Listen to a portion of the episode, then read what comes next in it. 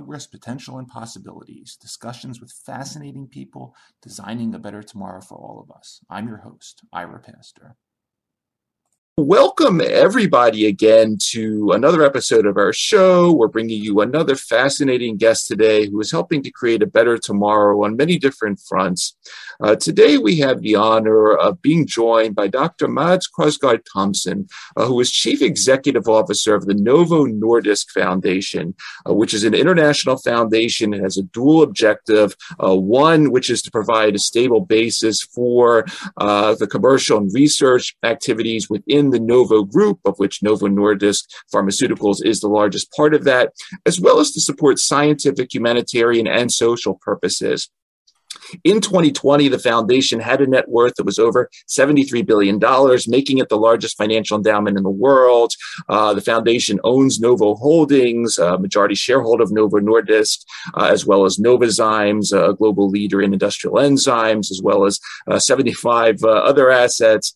Uh, originally trained as a veterinarian, a doctor of veterinary medicine from the Royal Veterinary and Agricultural University, now part of University of Copenhagen. Uh, Dr. Thomsen also holds a doctorate in that domain as well. He started his career actually as a PhD in pharmacology uh, at the University of Copenhagen. Uh, he worked for a few years uh, at Leo Pharma and then 30 years ago joined Novo Nordisk, uh, initially as head of growth hormone research, uh, moved to senior vice president of diabetes R&D. And in 1995, he was appointed senior vice president of discovery. And then eventually in 2000 became executive vice president of R&D and chief scientific officer. And over those years, he has headed the development uh, of dozens of medicinal drugs, including within the diabetes franchise, uh, including groundbreaking developments of glucagon-like peptide 1 technologies.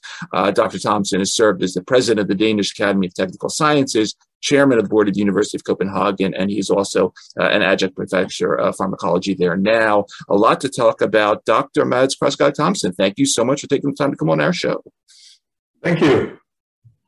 Uh, Dr. Thomsen, I, you know, I, I very much enjoy uh, going into the, the publication background of our guests uh, within the peer-reviewed literature, uh, and and in the search on you, you know, there is a clear delineation uh, between when you were doing research in uh, contact dermatitis and UTIs and leukotriene synthesis in companion animals, and then when you started publishing about insulin secretagogues and growth hormones and hemophilia factors. Uh, take us back a little bit, uh, if you would, to the beginning. Uh, why you decided on veterinary medicine? Uh, what got you into pharmacology and the human side after that? Yeah, well, it's uh, it's a bit of a funny story because I've always uh, I've always loved animals. You know, I, am a I'm a dog person, and I visited the family's farm every summer holiday with all the, the big uh, domesticated animals, cattle, pigs, and so on. So it, it, was kind of natural for me to go in that direction. But already after the first year of the studies, uh, I met a young PhD scientist who got me hooked on research he was doing some very uh, hot research and later on in the studies I decided actually to write a book about pharmacology, a textbook of pharmacology and that really got me into pharmacology which has been my life uh, ever since the contact dermatitis stuff which I did for a, a year or two. Since then it's been pharmacology. And, you know, what, one of the things I have to ask about before we get into the Novo Nordisk Foundation, you know, as I was going through your papers, uh, one from 2006 really stood out. And I was looking at this and I thought, you know, he must have written this recently, but this was 15 years ago. And it was a paper entitled uh, Global Health, the Ethical Responsibility of the Pharmaceutical Industry. Uh, and in this paper, you know, you talk about the so called triple bottom line, uh, whereby obviously pharmaceutical companies need to make a profit, but at the same time, we have to think about the environment, we have to think about the social bottom lines. Uh, and you give this great example about, I think, neglected tropical diseases where, you know, Novo, uh, we're not good at, at, those things, but we're pretty good at pharmacology and stem cells and all sorts of other research. Talk about, you know, why you wrote this paper back in 2006, which obviously a lot of people are referencing this paper today. Um, it seems like you would have written it in 2021, but talk about this paper a little bit if you would. Yeah, but I recall meeting a, a journalist from Danish television and we discussed uh, whether the, uh, the pharmaceutical industry should actually go in the forefront of not only giving medicines, but also making sure that there was uh, equity in healthcare and, and so on. And we decided not to because I talked to my, my peers in the company and they thought maybe it was not the best idea of a chief scientific officer to go ahead with such a book. but we ended up writing this uh, small uh, paper, uh, a couple of us back in 2006, and it's been on top of my mind already before then that as an industry we have a responsibility both to innovate but also create to create access to those innovations and make sure that all the elements that contribute to human health should be in, in a good order. And I still feel like that, and that's also what we do in the foundation, as you know. Absolutely, absolutely, and, and, moving to the Nor- Novo Nordisk Foundation, you know, obviously you have a, a broad purview, focus on improving people's lives. Uh, you have, you know, a broad, wide-ranging uh, set of interests in terms of research, but also education, innovation walk us through a little bit about the foundation, if you would. I talked a little bit in the intro, the structure uh, and sort of some of its holdings. And then also, you know, I, I come out of uh, my, my big pharma experience was uh, at GlaxoSmithKline. And, you know, obviously we had uh, our R&D budget. Uh, we also had a, a, venture capital arm called SR1, which uh, took on a little more risky initiatives. Talk a little bit about how at Novo you sort of, you know, wearing this hat of, uh, you know, you were head of R&D, now you're head of the foundation, you have venture initiatives as well. Uh, how you decide what becomes a pharma initiative, a venture initiative, or a foundation initiative? Well, in many ways, it's, it's very clear because the Novo Foundation, even though we are the majority uh, owner of Novo Nordisk, uh, we operate at arm's length. So it says in my uh, bylaws of the foundation that we should be a, a solid and good owner of Novo Nordisk and make sure that the, uh, you can say, uh, research foundation of the company uh, has good conditions to operate under. So, so we don't um, at all interfere with what the company does, but we are kind of, you can say, setting the stage by having a research environment in Denmark that um, is of such a character and quality that it justifies that Novo Nordisk and Novozymes, they retain their R&D headquarters on Danish soil, so to speak, because the Danish education system, the PhD level, the, the infrastructure, everything is in such a good shape that our companies can attract the right talent with the right background and, and have a fertile environment in which to do research. Of course, their research is global, but they're still headquartered uh, in Denmark in, in, in both companies. And that's part of our mandate. What, what we more than do is to follow our strategy, which has to do with the human health and health of the planet. We want a healthy planet, and we want healthy humans, and we want a healthy life science ecosystem to support that. And and one of the areas which um, obviously you made a lot of uh, waves in, the, in recent weeks is the announcement of the Novo Nordisk Foundation Center for Stem Cell Medicine uh, called Renew, um, established between three centers: University of Copenhagen, uh, Leiden University Medical Center in the Netherlands, and then Murdoch Children's Research Institute in Australia.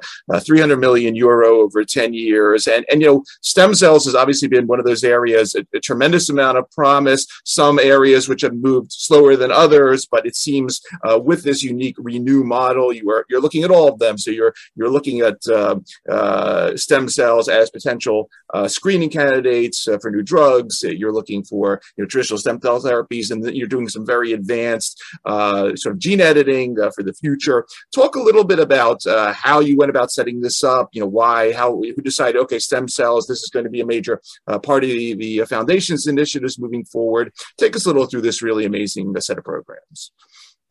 Well, back in the 90s, when I was head of research at the Novo company, we, we did quite a lot of uh, basic stem cell research, first in mice and then later on on, on human cells. And uh, we, um, we I, I, was kind of struck a few years ago by how much progress had been made, not only uh, in Denmark, but, but all over the globe. So for two decades, we were working on identifying differentiation algorithms for these uh, omnipotent stem cells to turn them into whatever cell type that is needed in the human body. And a few years ago, we came to realize that we were getting right to where we needed to be to start translating this basic research into potential curative medicines. I mean, implanting the cells that are lost in Parkinson's disease, in type 1 diabetes, in heart failure. Uh, that dream was about to become closer to reality. So, so uh, the, the foundation had actually been uh, running a, a, basic research center for stem cells for 10 years called DanStem. They've done excellent research, but they were not really so translational. So one of the first things uh, I did as CEO of the foundation was to kind of decide with my board of directors that we will tune down the basic research center uh, because they've had success for now 10 years, and then we'll take it to the next level with the Renew Center that you just uh, uh, elegantly described, Denmark, Netherlands, uh, Australia, where there's so much synergy to be harvested between those principal investigators and the technologies that differ between the sites. But in aggregate, they will help us, I think, translate some of these basic discoveries into future human curative therapies for chronic diseases. So I'm really excited. And the idea is that 2 plus 2 plus 2 equals not 6, but 8 or 10 even. That's the theory behind this uh, international center. And you know, within the the broader portfolio, um, you have uh, what is known as the Bio Innovation Institute. You established this back in 2017, um, and within this, you know, 85 active projects from various startups uh, from Denmark and, and, other Nordic countries. Um, and I thought it was very interesting because you know you, you, highlight specifically not just research here, but innovation and entrepreneurship, which is something, uh, as we all know, you know, you can be a great scientist, but when at the end of the day, when it comes to uh, putting something, translating something, or commercializing. Uh, we have to have all these skills put together. Uh, talk a little bit about the Bio Innovation Institute, if you would.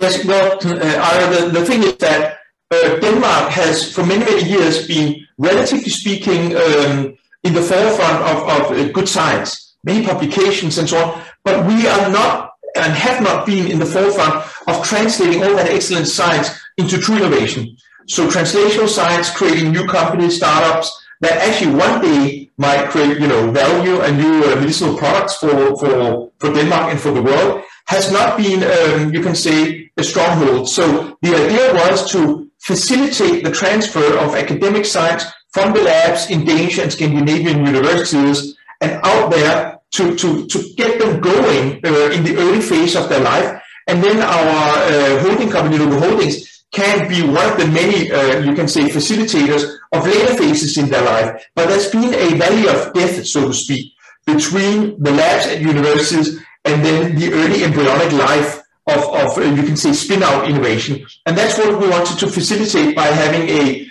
a serial entrepreneur, Dr. Jens Nielsen, who now heads the BII, the Bio Innovation Institute.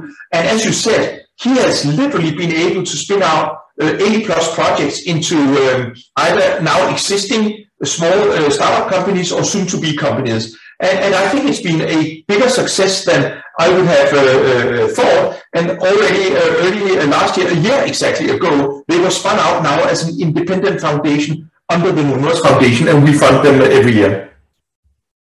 And you know, you you've walked us now through uh, frontier type technologies with the Stem Cell Renew program, Bio Innovations Institute teaching uh, scientists to become entrepreneurs and vice versa.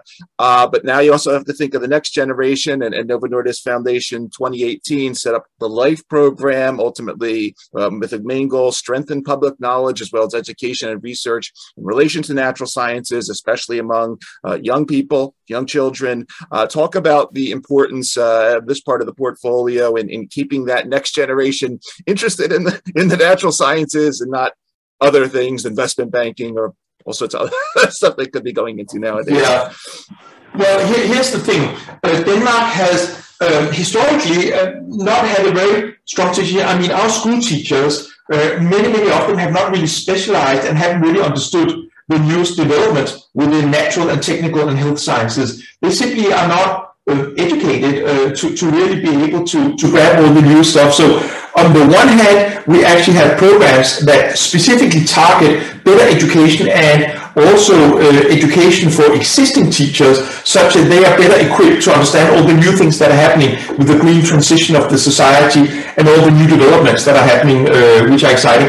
But but the life foundation is also a foundation that we spun out a year ago and they specifically have the mandate to ignite and make shiny eyes uh, in all the kids when they think about natural, technical, and health sciences. They, they should feel they want to go into STEM educations. Uh, and historically, uh, way too many have, have gone into other areas where maybe societal needs are smaller. And this is, is one way of actually equipping them both with the mobile laboratories that drive around in Denmark, and they, they can do experiments in these mobile labs that uh, which are based in huge trucks actually that drive around to schools in Denmark that they could never even contemplate on doing in their own labs because they're not equipped for it. And they can also come and see our foundation center, which has a campus where people, classes, many, many classes uh, every week will come do experiments and, and be thrilled and enthused. And hopefully some of them will remember that as they start and go to the college grades and, and later on universities. That's the ambition, and uh, it's something we also are going to fund over the next uh, 10 years. Hopefully, kids that are more excited and also teachers that are more well equipped. And moving now from from uh, frontier research uh, through the social programs, now the more humanitarian focus. Uh, a theme that I saw uh, at the foundation's uh, website was was this concept, and we've heard this before. Uh, while we might think of uh, the low or medium income countries as infectious diseases being the, the major uh, influence on health, we're seeing dramatic rises as we are in the the developed world in terms of the chronic degenerative diseases rapidly increasing, and, and in many cases, sort of surpassing what we see on infectious disease front. Obviously, we've been in a pandemic the last couple of years, and that might have obscured some of it. But talk a little bit about uh, how Novo Nordisk Foundation looks at uh, the issue of chronic diseases uh, and how you balance sort of the humanitarian interest of the infectious and the non-infectious diseases.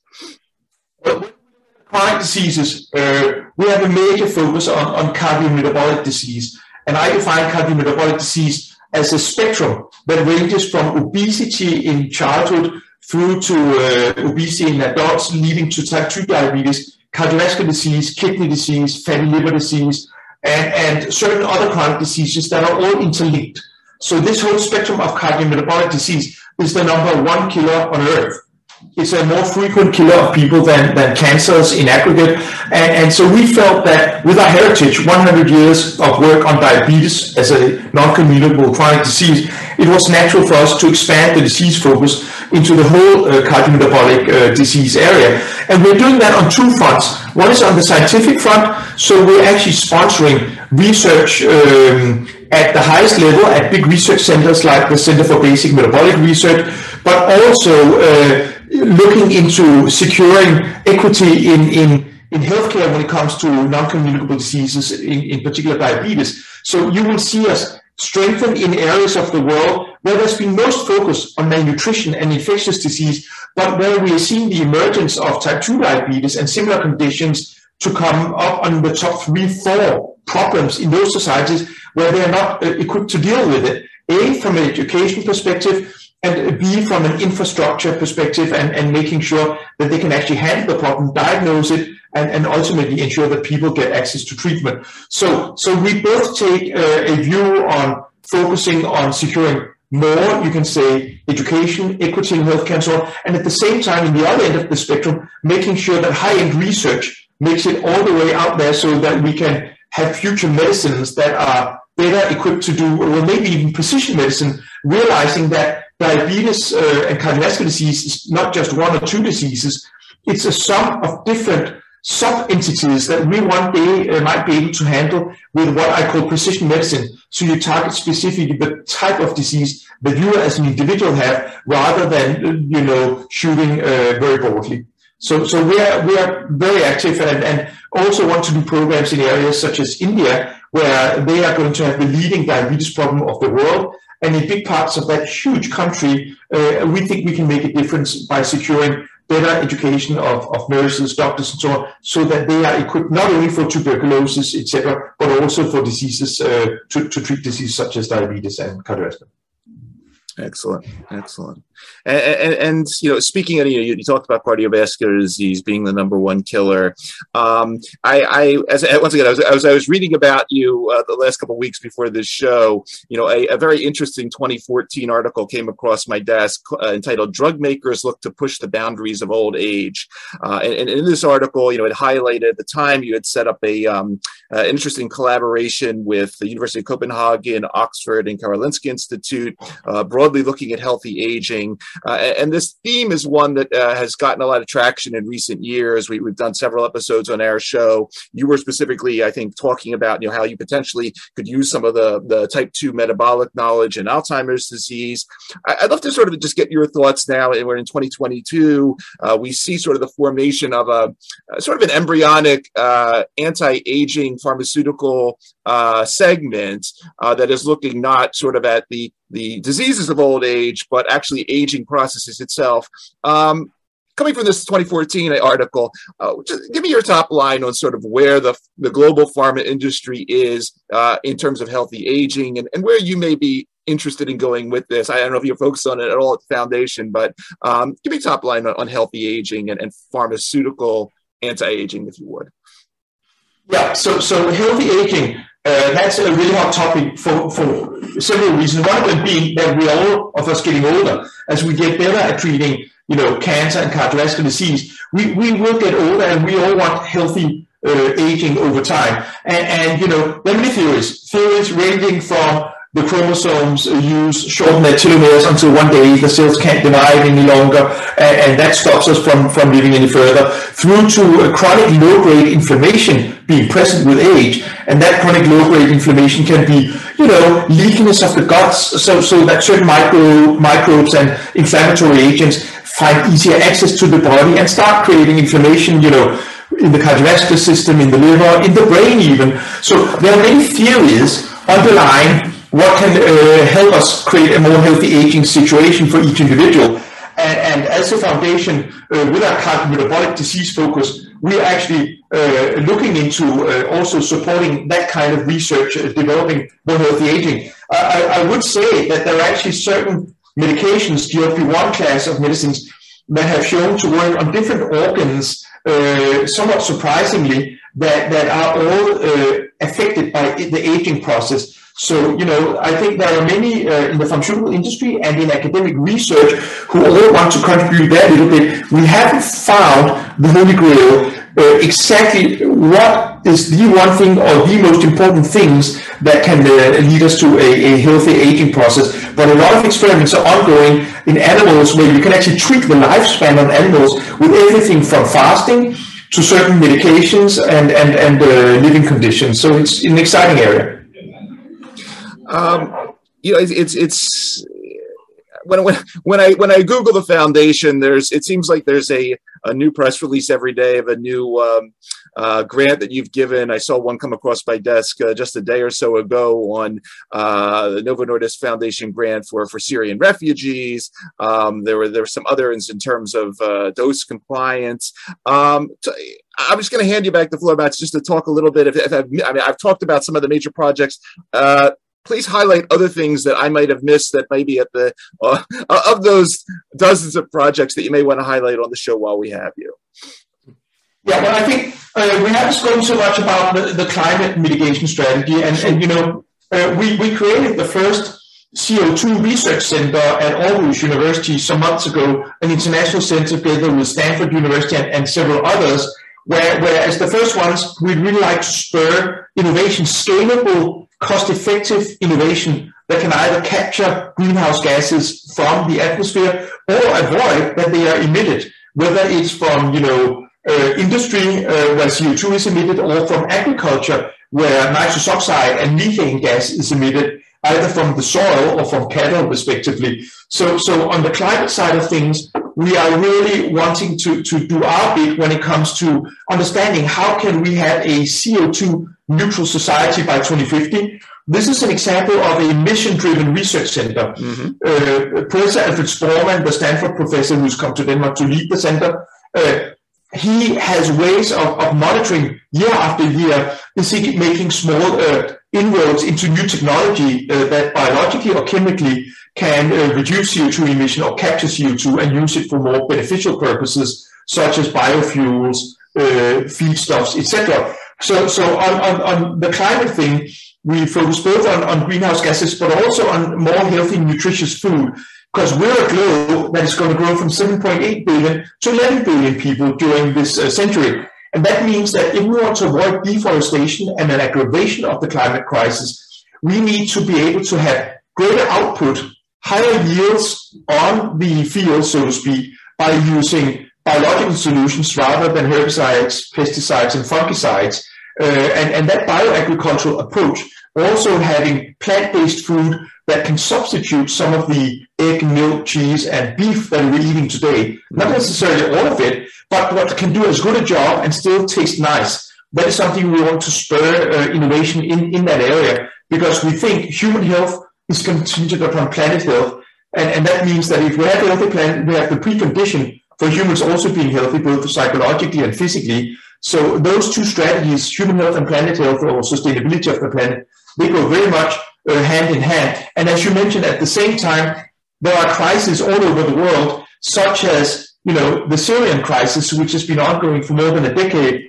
I mean, in Jordan and Lebanon, in those near areas close to Syria, it's a human tragedy, and we we would like to see uh, you know some of those young people have a chance in life. We we have a strategy of youth empowerment and also female youth empowerment. So on the Syria story, which was a 200 million kroner, we really want to make sure that some of those young females, but also young young men, get a better chance, whether they're in a refugee camp or out in the civil society, they're still refugees, a better chance of getting a relevant education that can get them a relevant job and give them the dignity that they can actually, you know, have their own family and have their own life without uh, having to depend on, on subsidies for the rest of their life. So, so we actually, uh, ever since uh, the foundation was created, have uh, done social and humanitarian work. It's, it's not the major topic of the foundation, but as the foundation has grown to last year, uh, I think have grant awards of 1.3 to 1.4 billion US dollars, social and humanitarian has become a,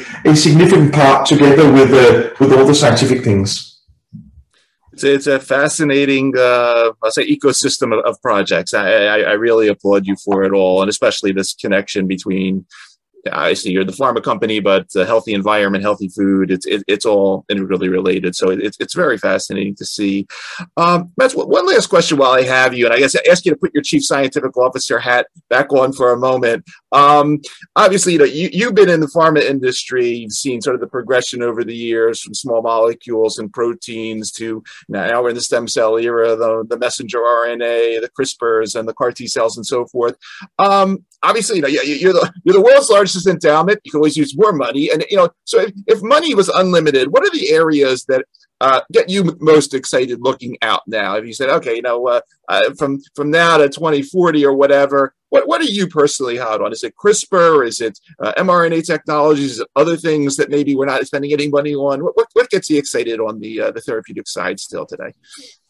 Yeah, so so obviously, I, I think you mentioned CRISPR. I would say uh, the first proof of concept was achieved last year for in vivo gene editing. Yeah. Of course, we want to make sure it's safe, but now a company has shown that you can do in vivo gene editing uh, in a, a, hereditary monogenic disease where if you just fix that one gene that is uh, uh, disturbed in the individual suffering from it, I, I think then in vivo gene editing will become a, a, big thing, in particular in more rare diseases that are monogenetic uh, or monogenic diseases. I'm also a strong believer in stem cells coming of age. We're not only speaking, you know, for cancer, CAR T, and, and that kind of modified cells, but also literally uh, replenishing the cells uh, in the brains of people with Parkinson's, in the heart of people with heart failure, uh, in the in the uh, body of people with type 1 diabetes, etc. I, I, do believe stem, stem cell medicine will come of age, and it's difficult not also to mention mRNA. I think with the mRNA breakthrough that we have seen with the COVID-19 vaccines, this could signal the emergence of RNA-based therapies, both the ones that interfere with RNA, so uh, such as the small interfering RNA, which are already getting, you know, uh, approved for, for several diseases, uh, rare diseases, etc., but also for lowering LDL cholesterol, like with inclisiran that was approved a few months ago in the US. So we are seeing that RNA-based medicines, either mRNA or interfering with RNA, as well as other genetic medicines such as in vivo uh, gene editing, might actually render classic gene therapy uh, obsolete at some point if we can do in vivo gene editing, where you actually fix the disease uh, on, on the spot. And then I think we still have to acknowledge there are many biological, many biological medicines that will be out there uh, for years to come. We haven't seen the last therapeutic antibody or you know the, the last of the uh, peptide hormones uh, therapies. So it is exciting times, and I think there's more optimism in pharma biotech than you have seen for many many years. Typically, with more than 50 new medicines being approved annually, which is way higher than it was uh, 15 years ago. I always I always joke that I, I don't rec- I don't recognize the top ten product list anymore that I you know when it was the Lipitors and the Viagra's of the world a couple decades ago. It's it is really an amazing era, and um, you know I I, uh, I am just amazed once again by everything you're doing there, uh, and really rooting you on. Um, uh, for for everybody that uh, is going to be listening to this particular episode uh, across our podcast uh, networks or watching on the YouTube channel You've been listening to Dr. Mads Krogsgaard Thomsen, Chief Executive Officer of the Novo Nordisk Foundation, focusing on improving people's lives with medicine, diet, environment, social equity. Um, a very impressive portfolio, Mads. I want to thank you for taking the time uh, out of your schedule to come talk to us for a little while. Obviously, thank you for everything you're doing there at the foundation. As we like to say on this show, thanks for helping to create a better tomorrow through everything you're doing. It's very, very impressive. Thank you. It was a pleasure.